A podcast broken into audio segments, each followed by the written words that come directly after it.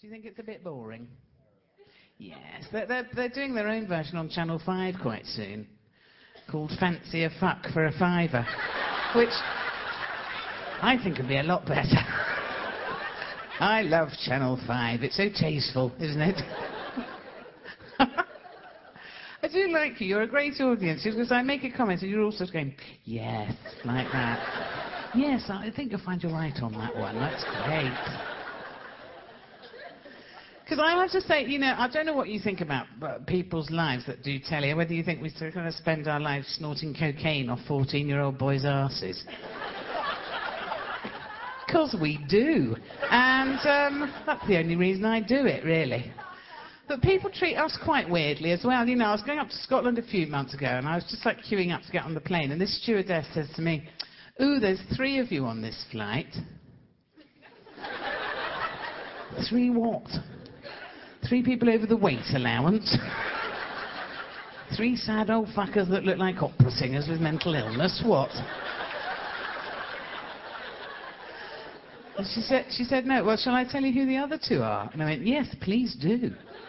And she said, Millicent Martin and Madge from Neighbours. And then she said to me, would you like me to sit you with them? Like I've got anything to say to Madge from Neighbours. Apart from your hair's shit and your makeup's worse, you know. Now, the other thing a, lot of celebrity people are doing recently is coming clean about their drug use. So I thought, why be any different? Let me just tell you what I've had. Um, I've had uh, cocaine, obviously, um, ecstasy, uh, LSD, uh, crack, cannabis, and amphetamines well, you get a bit bored waiting for the show to start. You know, you've got to uh, do your best. And in fact, last night I had seven E's, which is a shit hand at Scrabble and I lost. Um, now, I don't know whether you've been led to believe by some hideous tabloid um, that I don't like men. Who went hear, hear? Was that, um, was that a bloke or a woman? Go on, you can tell me. I'm not going to jump off the stage and sit on your face. Um, let's face it, if I go back and take a run up, the whole fucking lot of you are taken out in one go, aren't you? So I won't risk that. Who said, hear, hear, men are fantastic? You're not going to tell me, are you? You're too frightened. I won't do anything, I promise. I'm quite nice. No, because I mean, I do take the piss out of blokes. Oh, big deal. Can they not take it, you know?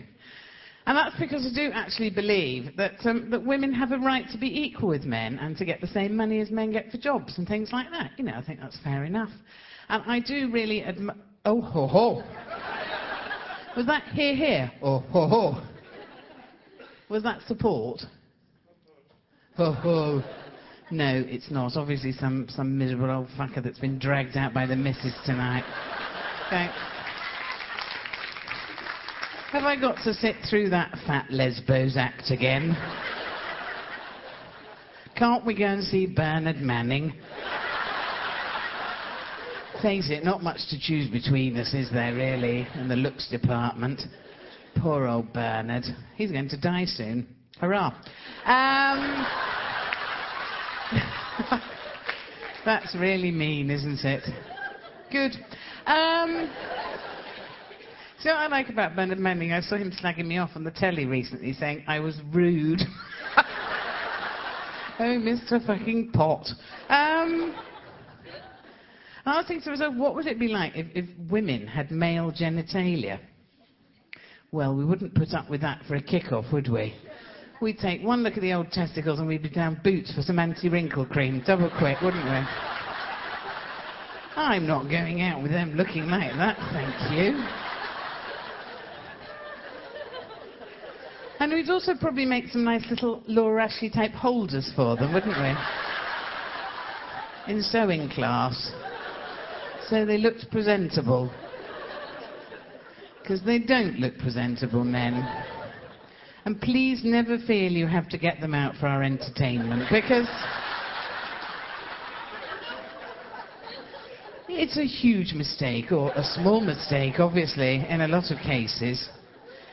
some women, I must admit, do have a bit of a jaded view of men, um, and it's caused by something that's happened in their past. And I have to admit to this myself a little bit, because uh, when I was 15 years old, I was involved in this rather weird incident with a bloke, which uh, to some extent sort of affected my views, I suppose. Because I was actually away from home for the first time ever, 15 years old, and doing some voluntary work down the pub in the evenings, getting very drunk indeed and trying to pick up blokes, which is great fun when you're 15, isn't it?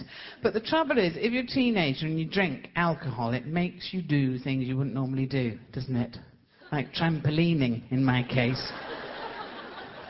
You see, the thing is, once you start drinking and chatting up a member of the opposite sex, misunderstandings arise, don't they? And sometimes women, like young women, kind of feel pressured into sex. And you shouldn't do. You don't have to. There's lots of different ways of doing it. I mean, a guy I went out with when I was a teenager, we used to practice mutual masturbation. Me in my house, him in his. You know, it was uh, much more fun. And learn slowly. You know, if you're a young woman, don't be pressured into doing oral sex. In other words, don't bite off more than you can chew. Very wise words. No, because you see, the thing is, men and women do misunderstand each other all the time. And I'm sure you're aware of all these cases that end up in court when a man sexually attacks a woman. And the man will say something like, oh, well, she said no, but I thought she meant yes. because that doesn't happen the other way round, does it? Oh, no. I mean, if you say to a bloke, do you want to have sex with me? And he says no, you know he's dead, don't you?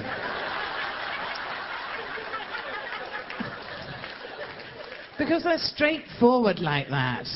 Don't you sometimes feel, if you're living with a member of the opposite sex, that it's a bit like being in a European art film with the wrong subtitles? because you say something, but he interprets it completely differently. You know, you'll say something like, oh, I really fancy a nice cup of tea, and he reads, could you just pop your penis in my mouth? now,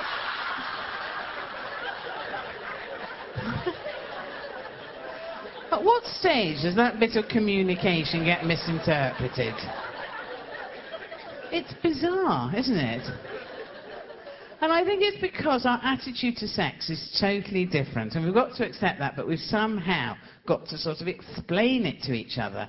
Like they say, don't they, that a lot of men treat women as objects rather than human beings. And I don't really think that works the other way around, although it's starting to a bit, but you know, like I don't treat my husband like an object. Well, I do occasionally, maybe, when I get him to bend over and he gets his back quite badly burnt. But um, that's only when the ironing board's broken. And.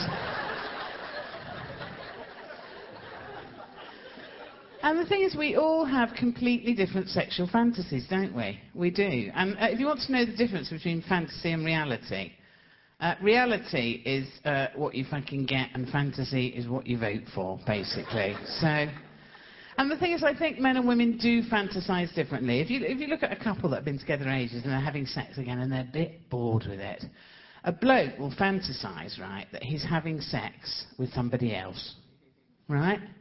Whereas a woman in a similar position will fantasize that she's having sex with anybody else. That's the way it works, isn't it? Because I went out with a guy for a while, and he said to me one night, um, Tell me what your favourite sexual fantasy is. And I said, My favourite sexual fantasy is that you're quite nice to me occasionally.